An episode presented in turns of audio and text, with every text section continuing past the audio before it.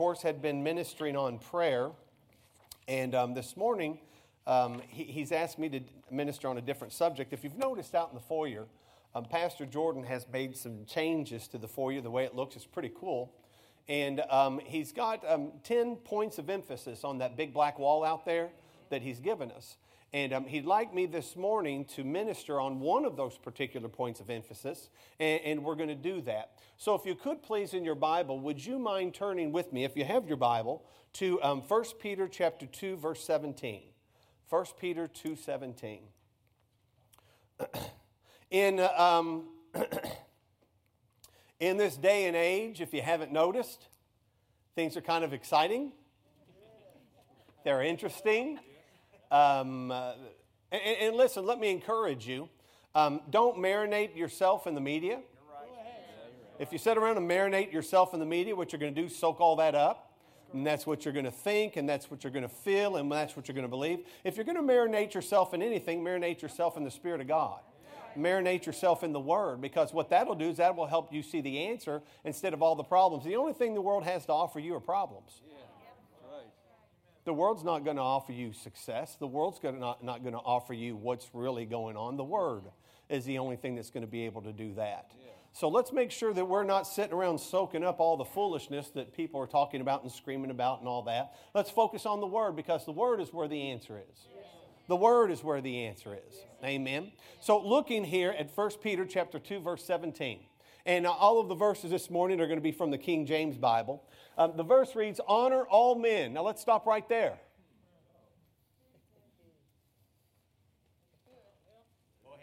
All. Does it say some? Does it say those you disagree with? Does it say those you only agree with? Does it say those who are of your same political party? Does it say those who practice the same worship of the same God as you? All men.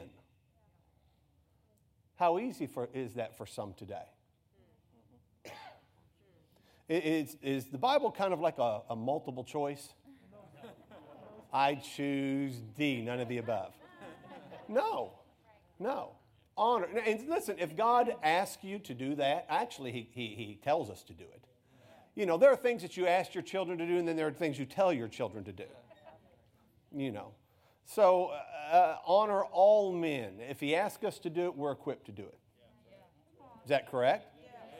Sure. The problem is a lot of times we don't understand what honor is, and that's why people struggle with it.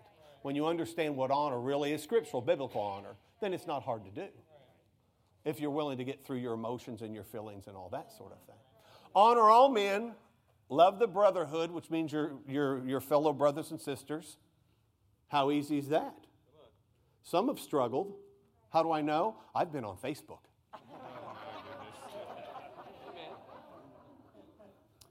Fear God or reverence God is what that means. It doesn't mean don't be afraid of him. It means show a reverential honor toward God.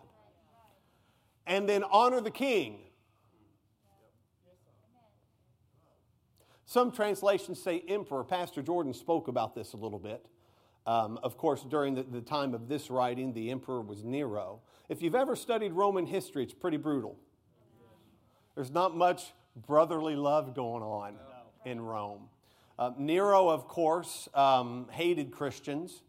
He would stake them, and then he'd cover them in a flammable liquid and light them on fire to light up his gardens and the streets. So if you think 2020's rough, I haven't seen any of you staked up.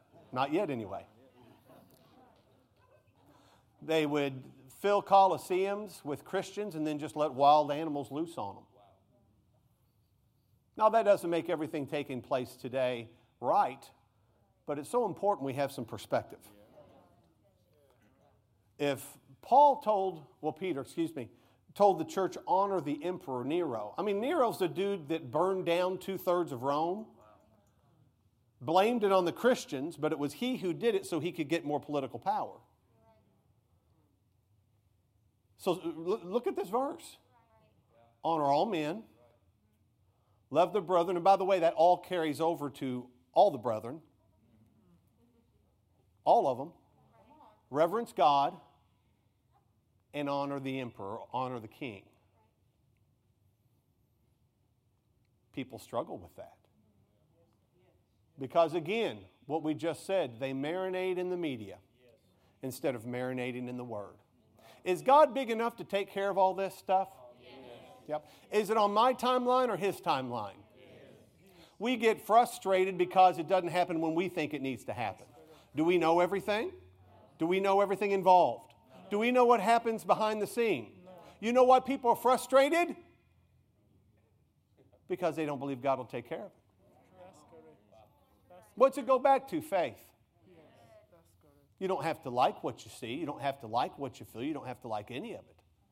But it doesn't change the fact that God, if we give Him prayers to work with, but some people love posting more than love praying. And we'll get in that a little bit. I have read some of the most wonderfully worded, beautifully scripted piles of unscriptural ignorance in social media. You know, if you're one of those people stands in the Hallmark aisle at the grocery store and cries, you'd probably love that post, but anybody who has any scriptural sense realizes, well, that's garbage. Paul made a statement once. Well, actually made a number of statements. But one of them that the Lord brought up to me, Paul had to say, listen, am I your enemy because I've spoken to you the truth? The fact that someone is going to stick to the Word and not a doctrine doesn't mean they're not for you. It just means they realize the Word's the answer that's going to fix it all. So our message today is honor is our calling. Honor is our calling. It's out there on the wall. Honor is our calling. And what I want to do today when talking about this particular message, I want to start at the back and work my way forward. So we're going to start off with calling. What is a calling? What is a calling? And actually, well, we'll get into it in a little bit. The Bible tells us that God has a call for each of our lives. He has created us for that call. He has equipped us for that call. He has anointed us for that call. And when we don't carry out that call, what happens is we become frustrated. I remember when I was in my late 20s, I was teaching and coaching and everything was going great, but I was just frustrated. My wife said, "You're like a pregnant woman who hasn't gotten rid of the baby yet." Is that what you said? Something like that? Well, I mean, it was a little more harshly worded. I mean, she should have really written Hallmark cards. She's really great at that kind of thing. Speaking of the Hallmark aisle. But she's like, "You're like a pregnant woman. Why don't you go talk to the doctor and get this figured out?" Because everything was going great in the natural, but on the inside, I was frustrated. Something's going on. And what happened? I wasn't in the right place. I wasn't doing what I was created to do. I was created to do that for a season, but it was time for a transition. And I was like, I need to get this thing out of me. So that I don't wake up in the morning and my wife's standing over me with a bat or something. Not that she'd do that. For those of you who don't know me and my wife, we like to joke. But but you know, when the Bible in Ephesians chapter, excuse me, voice cracks, puberty. I'm sorry. In Ephesians chapter 5, verse 15, it talks about. Paul says, don't be ignorant of what the will of the Lord is for you. Now, the verse right before Paul says, redeeming the time for the days are evil. Now, that means don't waste your time in verse 16. And then verse 17, he says, you need to know what the will of the Lord is. Now, if it's impossible to know God's plan for your life, why would Paul say, don't waste your time and look for the plan of God? It's like snipe hunting. Anybody know what snipe hunting is? Snipe is a fictional animal that you send people out with a bag, and you say, go stand at the edge of the field, and we're going to scare them out and catch them. They're quick, and they're small. So, and then what do? You just leave them out there, and you go home. Because there's no such thing. Paul wouldn't tell you, go looking for this, but you'll never find it because it's impossible. So you can know what the will of the Lord is. Some of you guys never go snipe hunting. You guys are city folks is what you are. That's the problem.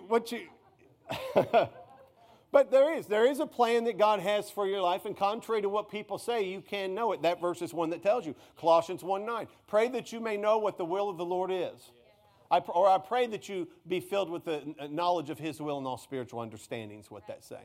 So why would he tell you again, don't waste your time, but pray about something you can't possibly know? In Romans chapter 12, verses 1 and 2, it says, crucify your flesh. Put down the extra piece of cake, right? It's part of crucifying your flesh. Renew your mind, which is your thoughts, your will, what you want in your emotions. Get those in line with the Word of God. And then it says you'll be able to prove, or you'll be able to find out what is the good and acceptable and perfect will of God for you. So right there, Ephesians chapter 5, verse 17, Colossians chapter 1, verse 9, and Romans chapter 12, verses 1 and 2. All three right there just say, you can know God's plan for your life. All of it. All of it. Everything. And it's interesting when it talks about his will, it means his pleasure. And it says it's not something that's burdensome. It's not something that's controlling. It's something that's liberating. And here's why. Jeremiah 29 says, I know the thoughts I have towards you, thoughts of good and not evil, that you might have an expected end. Expected end, in the original language, says the end you've always dreamed of. You can have a fairy tale ending if you want. Don't listen to what the world says. That's not what God said. God said you can have the end of your life you've always hoped for. So you're there, and it's time for you to go to heaven, and you gather up your crew, and you look around, and you're like, I'm satisfied. I finished my course with joy. I've lived a long life. I've done everything he's asked me to do. My kids are on the right track. My grandkids are on the right track. They're all in great shape. I'm out of here. I'll see you guys on the other side. You can have that. Your marriage can be heaven on earth. Come on. Yeah. If you choose to make it so. Why? We just sang it like 34 times. You are kind of good. Questionably good, relatively good. No, good. Good. He's good. Period. So we can't, that is his will. And in his will is everything that encompasses that. Absolutely, positively, everything. His will is his call for you. Am I doing what he's called me to do? Am I doing what he's created me to do? And there are two different things we need to look at here. 1 Corinthians chapter 1, verse 9. Let's go there. 1 Corinthians chapter 1, verse 9. Everybody with me? Yes. Wonderful. I mean, if you're not, we're still going to go on. You'll just have to catch up later. 1 Corinthians. I have to admit, I never thought I'd minister to a group of people in masks. Yeah. Who would have thought? Well, I mean, when would you have ever thought you're sitting in the car with your spouse and say, hey, before you go in the bank, put on your mask?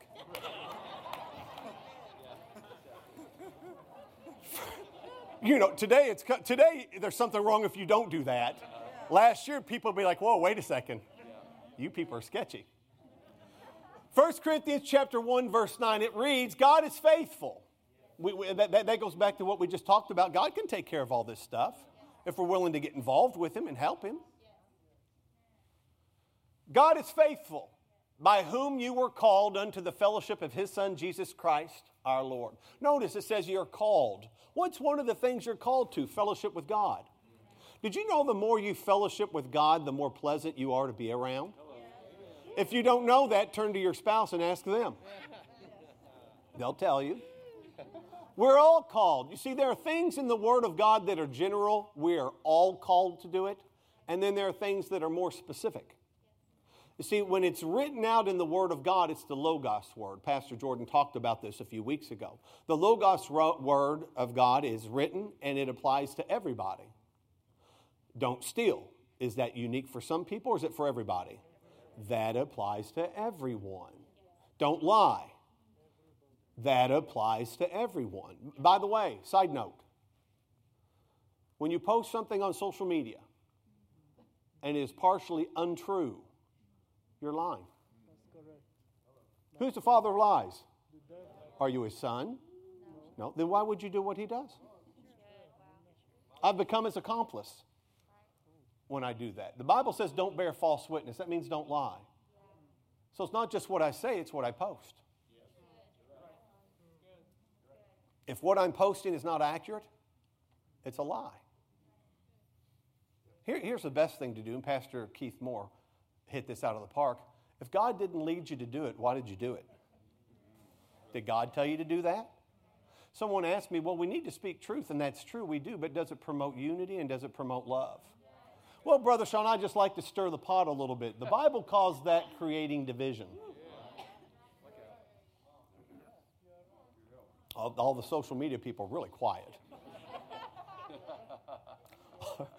I'm going to be so unfriended.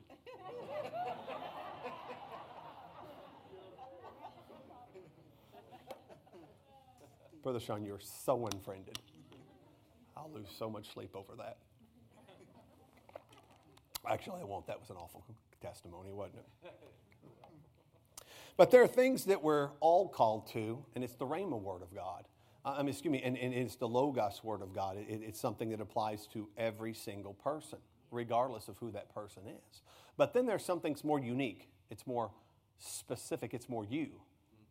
Amzie didn't read in the Bible. Mary, Jessica, what was your original last name? Mills. I like Bach better, but Jessica Mills. Bible didn't spell that out for him. That's different.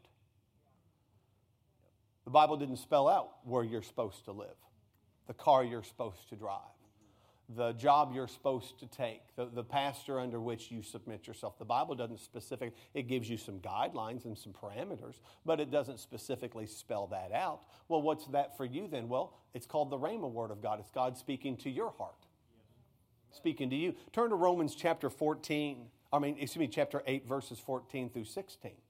Romans 8, 14 through 16. Talk about the will of God. We see that there is a will and a plan that God has for you. We see that we can know what that is. And now we're looking at, well, how do I figure that out?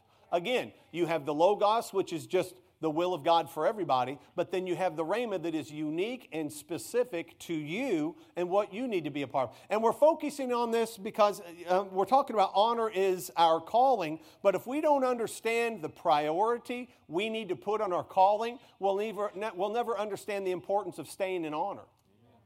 Your calling has to be your number one priority.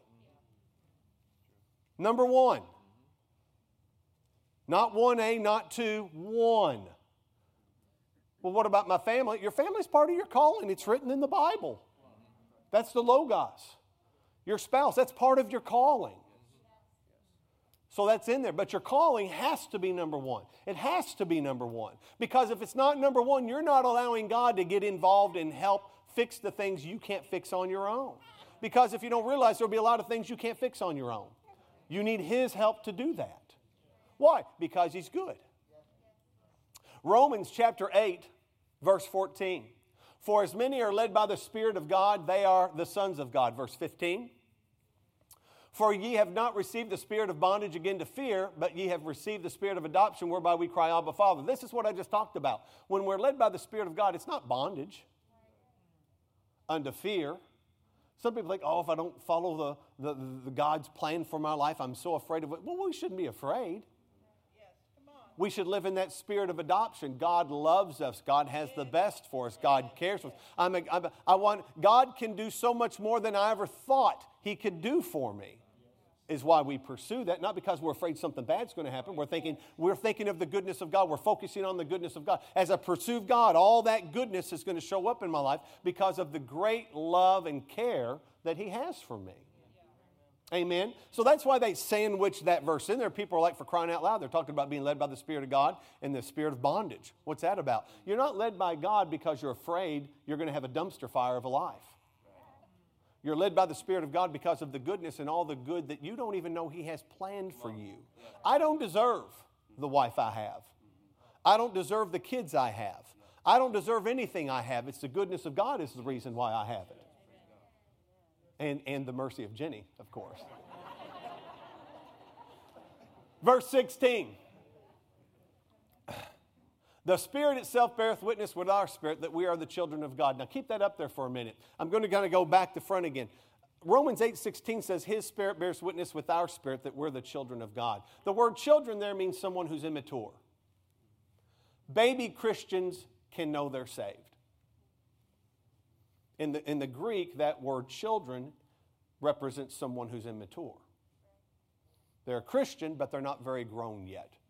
but they're grown enough to know, hey, I'm saved. But after that, we take it a step further. We start being led by the Spirit of God. You look at verse 14, and if you notice, it's different than just knowing you're saved. Verse 14 tells us, if you could put that up, please, it says, we're led by the Spirit of God. The sons and daughters, those words mean someone who's got some maturity. They've grown up a little bit. Baby Christians know I'm saved, but that's about all they know. They don't know they can be led by the Spirit of God. But as I mature in the things of God, as I come to church, as I study the Word, as I pray, what happens? I start to grow up, and I start being able to tell, well, this isn't a good decision, because in the inside they're this, no.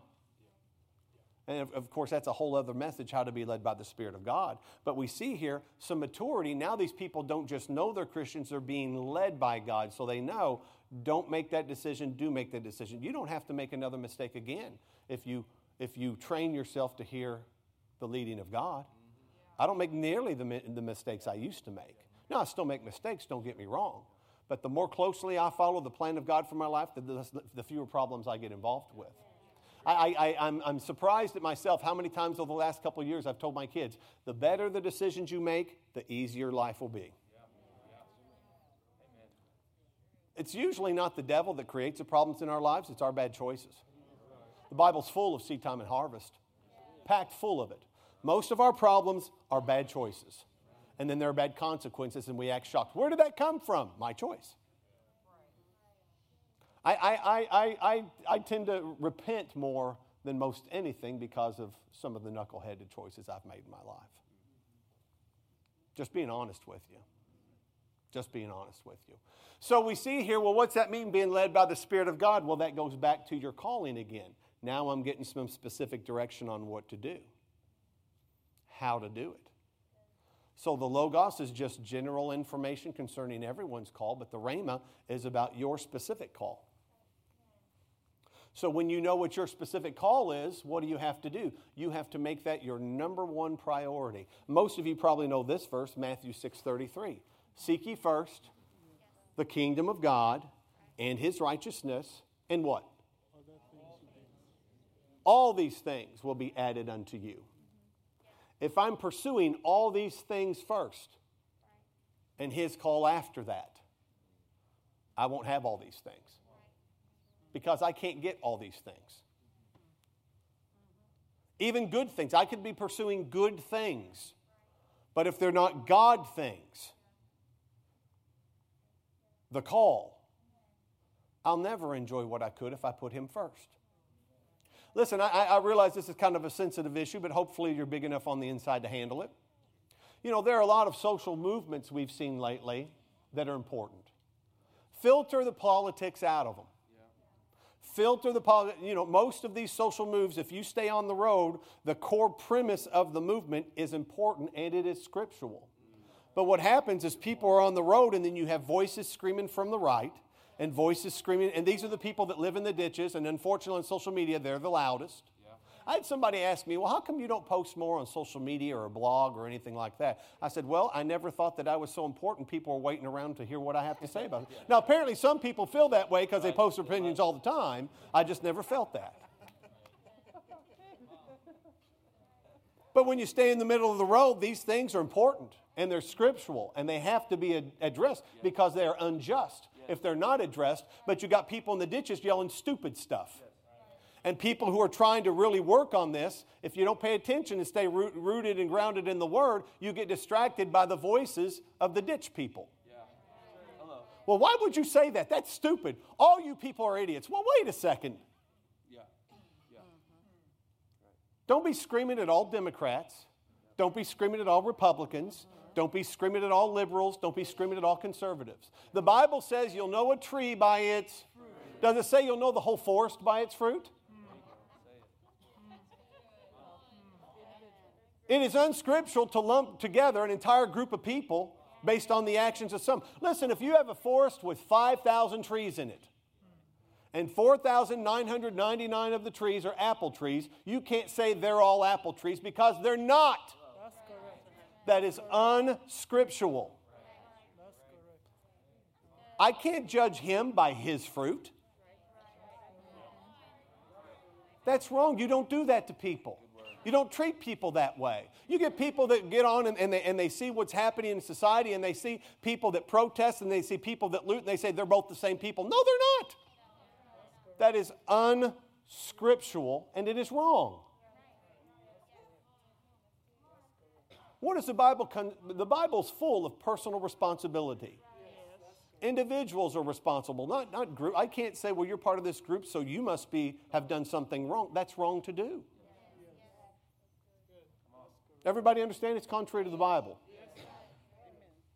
Amen. So you have all of these different things, and we have to guard ourselves because sometimes people get frustrated. You know that we had a movement, and you don't hear as much about it lately, but it's called the Me Too movement. If you're unfamiliar what that is, what it does is it brings attention to people who have been sexually harassed, sexually manipulated, sexually abused. That's wrong. Forget the politics of it, because here's the ridiculousness of the media and politics. You have a man named Justice Kavanaugh. He's a Supreme Court justice. He had a lady who accused him of sexual indiscretions. During that, because he's a Republican, the Republicans were like, that's no big deal. The Democrats were screaming like their hair were on fire. And then today, presidential candidate Biden has a woman who accused him of sexual abuse. The Republicans are screaming like their hair's on fire now, and the Democrats are like, that's no big deal. What is that? Politics taking something that is wrong and using it for their benefit. They're both wrong. That is wrong. Sexual abuse, all that stuff's wrong. Now let me ask you something. Is that wrong? Is it wrong for people to be sexually mistreated? Yes. Okay. How much money have you given to the Me Too movement? How many marches for the Me Too movement have you been in? Well, then you must be for it. What about Black Lives Matters? Take the politics out of it. It's wrong. Not Black Lives Matters is wrong, but treating people differently because of how they look is ungodly. Race is actually something man created to divide people. God didn't create race, man did. To produce prejudice and discrimination and all kinds of stuff. Man did that foolishness. God didn't do that. So the premise is correct. It's wrong to treat people differently because they look different than you. It's wrong, it's always wrong. Can everybody agree with that? Yes. Yep. How much money have you been given to the movement? How many protests have you attended? Doc, have you attended any? Then you must be a racist. What about Save the Children? Pedophilia. Is it wrong for children to be sexually exploited? Yes. How much money are you giving to it? How many marches you've been involved in? Well, you must all be pedophiles. What I'm doing is pointing out the ridiculousness of what even some in the body of Christ has been involved with. I asked God about it. You know, you've got people to say, well, your silence means you're part of the problem. Because I'm silent, now I'm a pedophile. Now I'm a racist. Now I'm a sexist. Now I'm a sexual predator.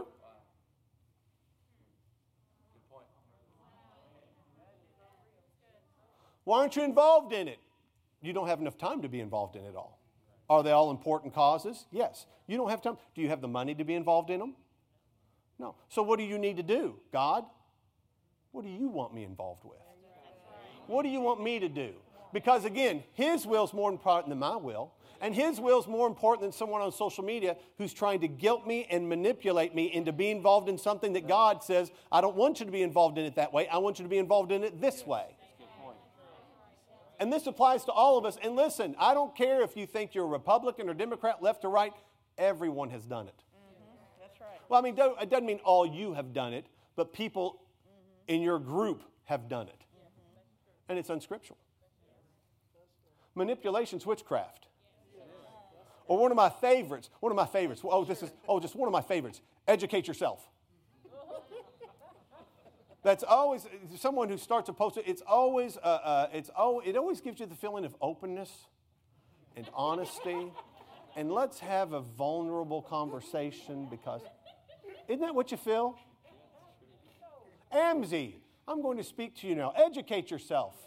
For you are a member of the ignorant, unwashed masses, and I'm going to bring my wisdom from on high to enlighten your dirty, nasty self. That's the connotation. Where's that come from? A position of pride. Are we supposed to act like that as Christians? We've made the mistake of putting things before Christian. I'm a Republican Christian. I'm a Democrat Christian. I'm a black Christian. I'm a white Christian. I'm a rich Christian. I'm a poor Christian. I'm an herbal Christian. Urban Christian, not herbal. I guess you're herbal. Herbal teas. I'm not in that group. I'm more of a cherry Coke Christian, I guess.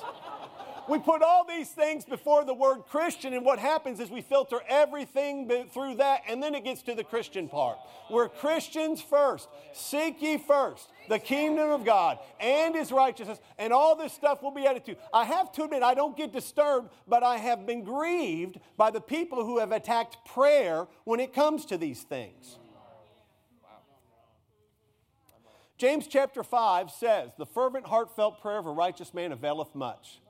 Or the Amplified and the original actually says, makes tremendous power available.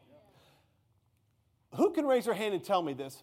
How many social media posts does it take for God to say, oh, you just made tremendous power available? Anybody? Anybody? Bueller? Bueller? Nobody. How many protests do I have to be in? And then God says, oh, that's it, 37. You just made tremendous power available. You'll never fix natural problems with natural solutions. They have to be attacked at the root, which is spiritual. But he says one person with fervent, heartfelt prayer who's a believer makes tremendous power available. See, when all we do is look at what's going on in the natural, we never understand spiritually what's happening to destroy that garbage. Because what I just mentioned, they're all important causes. And we have to get to the root, and we have to get those things fixed because it's wrong for them not to be fixed. Yes. And you should be disgusted by the fact that it's not fixed. That's right. That's good. But you don't guilt other people into doing what you think they need to do to address it. I asked God about it when all this, when the whole situation came out with Mr. Floyd, which you can't as a person, well, honor all men. You can't watch that and not just want to puke. It was atrocious. And I talked to my kids, and I told my kids, I said, well, in actuality, this isn't just about race. It's about the condition of the human heart. And race is just one of the things. It's about division is what it's about. How can I divide the body of Christ? I can't divide them over race. Maybe I can divide them over the Me Too thing. Or maybe I can divide them over the Corona thing. Or maybe I can, whatever I can do. Let's see. What he does is he just throws garbage at you through the media and through this other stuff and sees which one's going to stick on you. What's going to be your source of division? Correct. Correct. It's what it's about. But I asked God, I said, well, Father, do you want me to be doing something more about this? And he's just like, well, did I tell you to do anything different? I said, no, sir. He said, then keep doing what you're doing. And he said, here's the problem. He said, usually... I'll go out and I'll take a walk through my yard, and the Lord talks to me about stuff. My kids always make fun of me. You know, they're like, where's Dad? And your mom's like, he's out in the side yard. And they're like, oh, probably licking his mustache and talking to God or something. Because I have a habit when my mustache, which is pretty great, it's pretty sleek, isn't it? When I'm out in the yard, if I don't pay attention, I'll lick the corners of my mouth. It's just a bad habit. My wife, every once in a while, will look at me and kind of, again, yes, she's an author of greeting cards. But I asked the Lord about it. I said, what more should I do? He said, keep doing what you're doing, which was praying.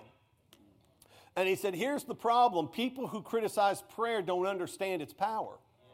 He said, think about this. He said, let's say out in your yard you've got two bushes that your wife decides she doesn't want. Now, you probably planted them like last month, but all of a sudden she doesn't want them now. He didn't say that. That's my addendum. And you go out and you decide, well, I'm going to get rid. And my wife's a big landscaper. For you guys who don't know her, so we're out there and we got these two bushes, and she wants to get rid of them. And our kids are there, and my wife says, I think we want to deal with these bushes. Sean, you deal with that one, and I'll deal with this one. Well, okay. And what happens is I just go to the shed and get a chainsaw, because I'm a man. That's right. So I get my chainsaw and I just cut it down, like problem solved. But my wife goes, and what she does is she pours some solution on it, and it goes back in the house. 2 weeks later, the kids look out and say, Dad, you're having so much success. I mean, you've addressed the issue. And Mom, you're just watching Hallmark movies and stuff because she does. And you're not getting anything done about it. And that's what we do in the natural. We think, well, people are involved in a bunch of activities, so they're really doing something. When people who are praying that you never see are actually killing the thing at the root. So what happens? 5 years later, you'll have to deal with it again. Yeah, that's true. 5 years later, what will happen the very next year, I'll have to deal with that same bush because I just dealt with it from what you could see in the natural. I never got to the root of the issue. Never make fun of prayer. Never say prayer's ineffective. That's incredibly dangerous. Now, why do I say that? I say that because your call is always greater than any cause. Always. You put your call first, God will take care of the other. If I trust Him, I believe He's working, He's taking care of things, He'll fix it, He'll take care of it. So you can see the importance, and that took a little longer than I thought. You see the importance of understanding your calling. It has to be your number one priority. And all of these other things, your kids, your money, your house, your car, the cause you want to... Now listen, if you're called to be involved in a cause, then it's not just your cause, it's your call. You have to be involved in it. Well, what if I just want to be and I don't feel like God's called me to? Okay, the next thing. Is your being involved in that cause going to distract from your call? If it distracts from your call, don't do it. Don't do it. Because good things can be a distraction. What you're called to do, I'm not. Or maybe I'm called to be a part of that in a different way. But it's grieved my heart because of some of the chatter I've seen on social media. People aren't taking that sort of thing into consideration. They're just dropping bombs on people. What are those? Ditch dwellers. Ditch dwellers. Again, very quiet. I can hear them now. Unfriend, unfriend, unfriend, unfriend. So that's calling. Honor is all that, because we're equipped to do it. All of that. Let's turn to Ephesians chapter 6, verse 1. I've got about 12 more minutes or so. Some of you are like, praise the Lord, I got to get to Facebook and get rid of this cat. Yeah, you done gone done it now. So you understand the importance of the call? You understand the priority that it has to be. And the great thing is the uniqueness in the body of Christ. We're all called to do things differently and have different roles in different things. And if I'm trusting God, God will address all that stuff. But I got to put my faith in Him and believe it's being taken care of and not get frustrated about it because you don't know all the inner workings and what's going on behind the scenes. But eventually it can all be fixed. Yeah. Now, let me say this. And I said this to a young man, and he was shocked. There will always be racism. Yeah. As long as the devil's loose. There will always be pedophiles. There will always be sexists. There will always be that. Because as long as the devil's loose, there are going to be people who give into that. Yeah. In the same way, there's always going to be liars. Yeah. There's always going to be thieves. Yeah. There's always going to be people in fear and unbelief. Mm-hmm. You're always going to have those people because people in areas of their character have chosen to allow that weakness to manifest in their life. You're always going to have that. But you don't have to. And our prayers can fix that to where we eradicate that kind of disgusting behavior in the body of Christ. Yes. But don't get mad at somebody because they're not doing it the way you think it needs to be done. Amen? Amen. So honor, the word honor means value. Honor means you value something. Look in here at Ephesians chapter 6, verse 1. And I want to talk in this short passage here about... what honor actually is, because people mistake honor with respect. And honor and personal respect are not the same thing. They're not. And this is why people struggle. When it says honor the king or honor the president, some people in here have problems honoring President Trump. Well, you're not actually honoring him, you're honoring the office. Some people in here have trouble honoring Kamala Harris, Senator Kamala Harris. Well, you're honoring her, you're honoring the position that she holds. You're not honoring Mitch McConnell, you're honoring the position. You're not honoring Nancy Pelosi, you're honoring the position. It's really got nothing to do with the person, because the position doesn't change, but the people in that position do change. We have an upcoming election. There's a different president. Guess what? You're called to pray for and honor the person in that office, which would be Joe Biden. So it's really not a whole lot about the person at all. But again, because we're naturally minded, we look at the position instead of the position of authority. We look at the person, instead of the position of authority. So let's look here. Children, obey your parents in the Lord, for this is right. Now notice that. Children, obey your parents.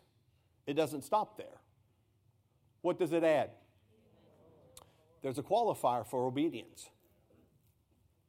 Didn't just say children, obey your parents in anything they tell you to do. If a parent tells a kid to go rob the liquor store, is that okay? If a parent tells their kid beat somebody up, is that okay? If a parent tells their kid lie for them, is that okay? No. So children shouldn't obey unscriptural direction. That's why you have the qualifier with obedience. Children, obey your parents in the Lord, for this is right. Now, if you obey your parents and it's not in the Lord, it's wrong. But obeying your parents in the Lord is right. There's a qualifier. Now look at verse 2.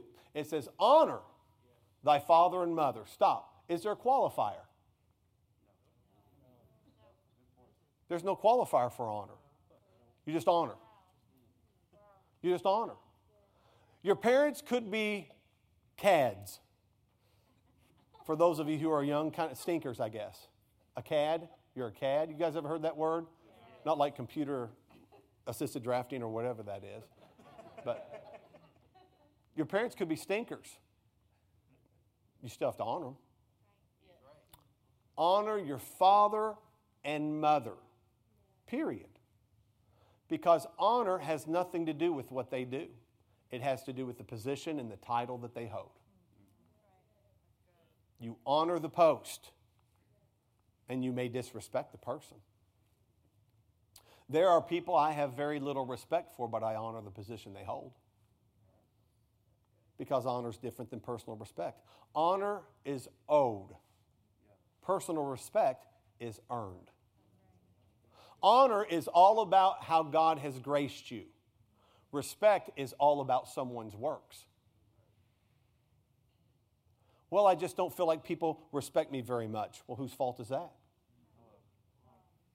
What are you doing? Are you a liar?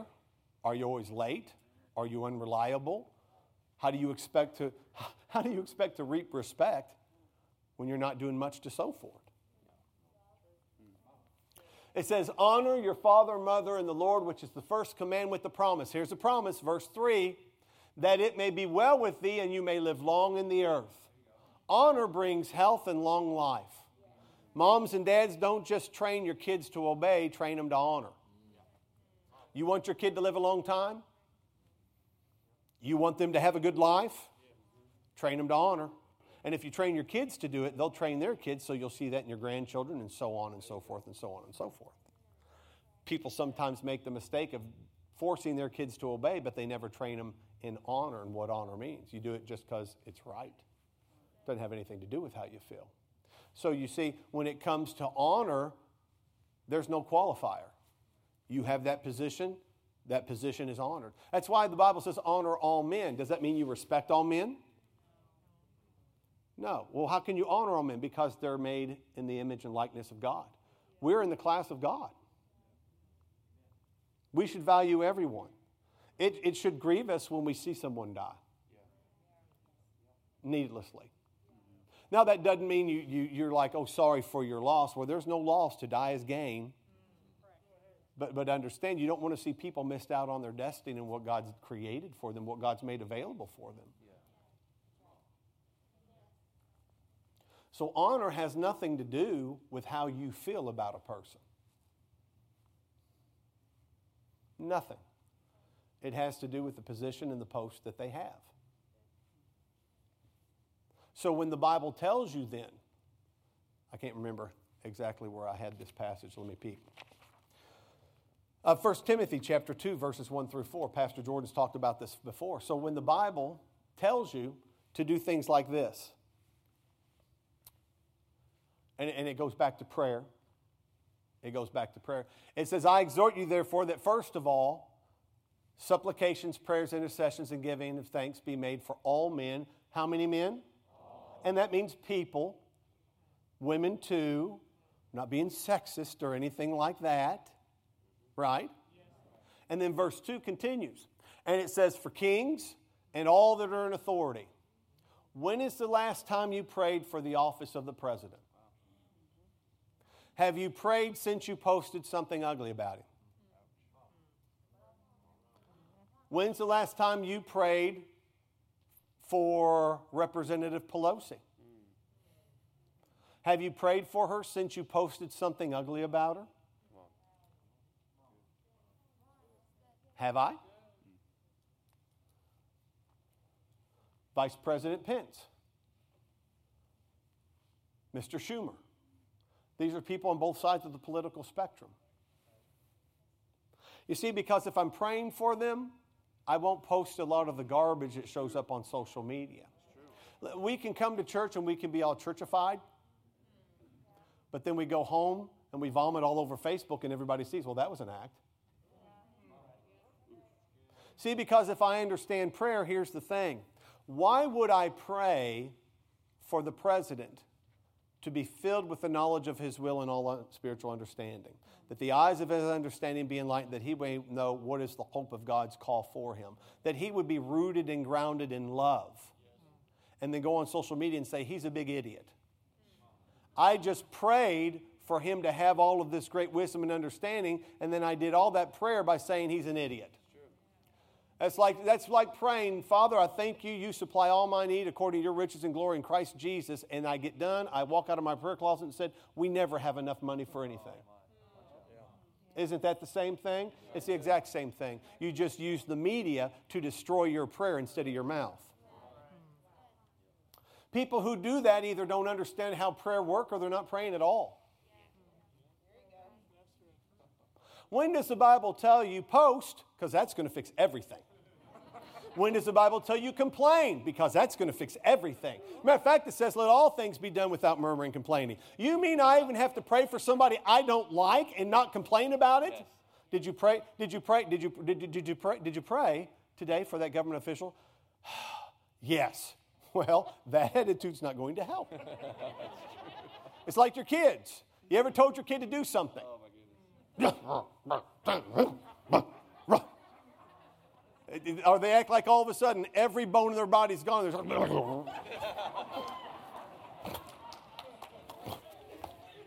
did you clean your room? Yes, I cleaned my room. Well, they may have obeyed, but they certainly didn't honor. And yes, having a teenage boy now, I understand ears, they're optional equipment. They're just for looks. They're just for looks. We're gonna get my son a T-shirt that just says, "Wait, what?"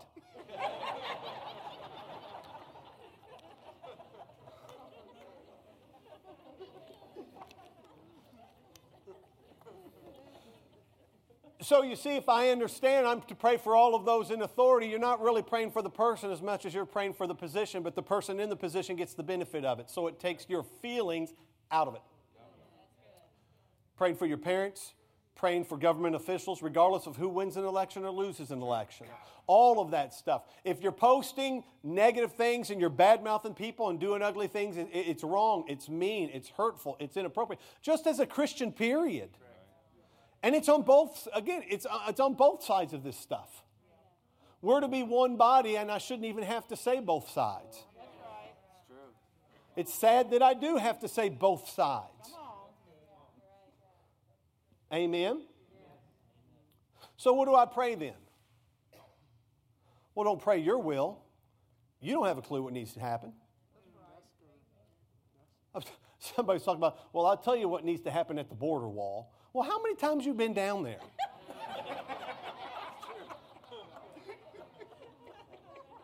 How many times have you been down there to see what's going on? How many times have you traveled back and forth that big thing?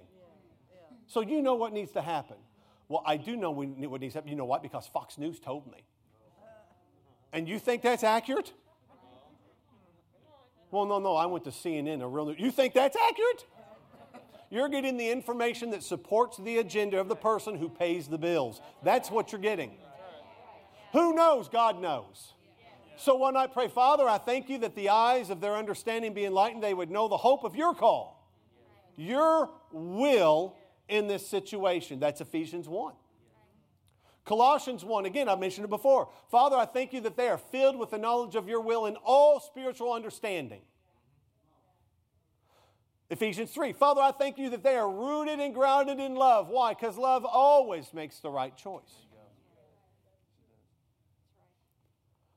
Well, what else should I pray? In tongues. In tongues. Pray that people would know God's will and then pray in tongues, because you don't know what needs to happen.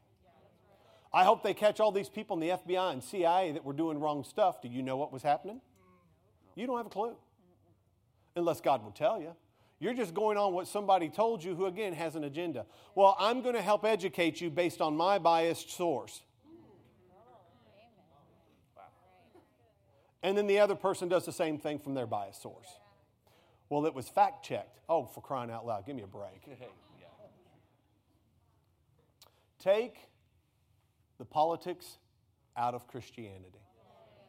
Stick to the Word. What did God say? Because that's the answer. And that's the only place where we find success. Everybody with me? So you understand, honors my calling. I can honor the post and the position regardless of the person who holds it. And because it is my calling, it is a priority that I live in honor. That will change the way I talk. That will change where I go. That will change what I post. That will change how I pray. It'll change all of it. It'll change my interactions with other people. If I value them, doesn't mean I always agree, but if I value them, which is what honor is, it changes everything. And it makes your life so much easier. You know what I'm going to do? I'm going to fix climate warming. No, climate change. Whatever it's called now. I'm going to fix it. And what do you sit up and worry about it? Why don't you just, I don't know, make your bed in the morning. Maybe pay your tithe. Go to church. How about that? It's much easier to try to fix all this than fix me. But Jesus said clean the inside of the cup and then the outside will be clean.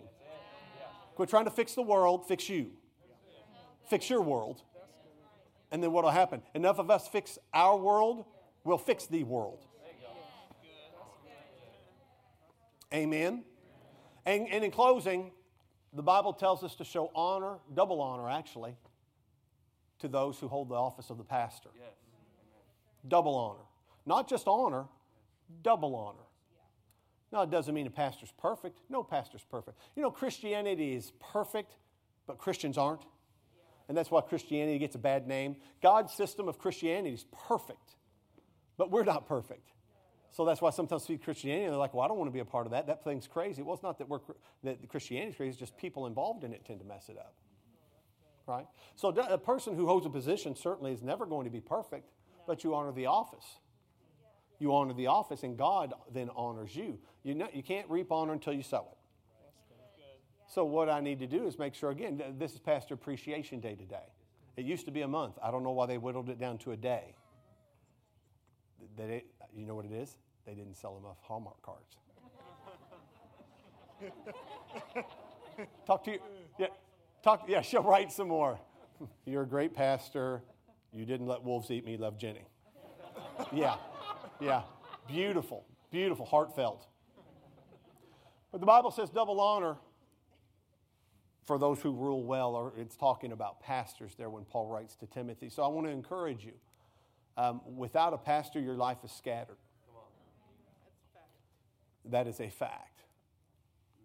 So I just want to encourage you. The office of the pastor is one of those things that's to be honored. It's one of those things to be prayed about.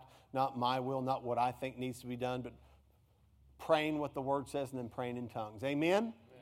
Is honor our calling? Yes. Can we do it?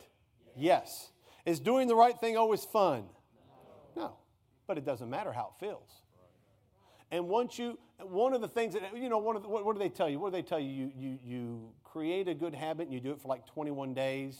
And then, you know, the 21 days may not be fun, but after a while you start to see the benefits. When you start seeing the benefits of a prayer life, when you start seeing benefits of honor, when you start seeing benefits of making the decision to pursue godly things rather than ungodly things, it makes it easy, but you just have to push through that beginning sometimes because your flesh is screaming, and it always will. Honor is our calling, and we can do it. Amen? Amen. Amen. Pastor Donnie, do you have any announcements before we go? No, sir. Okay. Well, Father, we thank you for your word. We thank you for the help that your word gives us. We understand we're equipped to honor, we're called to honor, and we thank you that you trust us to be involved in praying for those in positions of authority. And we thank you, Father, that you're also helping us to honor one another. To honor one another, to treat them with love, to treat with them respect, and we thank you for it in Jesus' name. Amen. One thing before you go, listen, just because you don't post it publicly on Facebook, if your personal message and badmouth people, you're still doing it. God still knows it. Or if you're sitting around the kitchen table badmouthing somebody, you're still doing it. So you may not put it on your public post because your reputation's so important to you. But if I'm doing it behind closed doors, it's a character issue. You need to fix that. Good point. Now, I don't live with you, but that's just something that was quickened to me as we were praying. Yes. Amen. Love you guys. The word's good. It helps us all the time. Yeah. Word and Spirit Conference next week. You don't want to miss it. If you need to register and you haven't, call the office. We'll see if we have any room. We'll try to squeeze you in somewhere. I'm making the seating chart right now, and you have to sit where you're sitting. And I'm keeping some of you away from your friends because you behave inappropriately, just like kids in class. So we love you guys, and we'll see you this week. Bye-bye.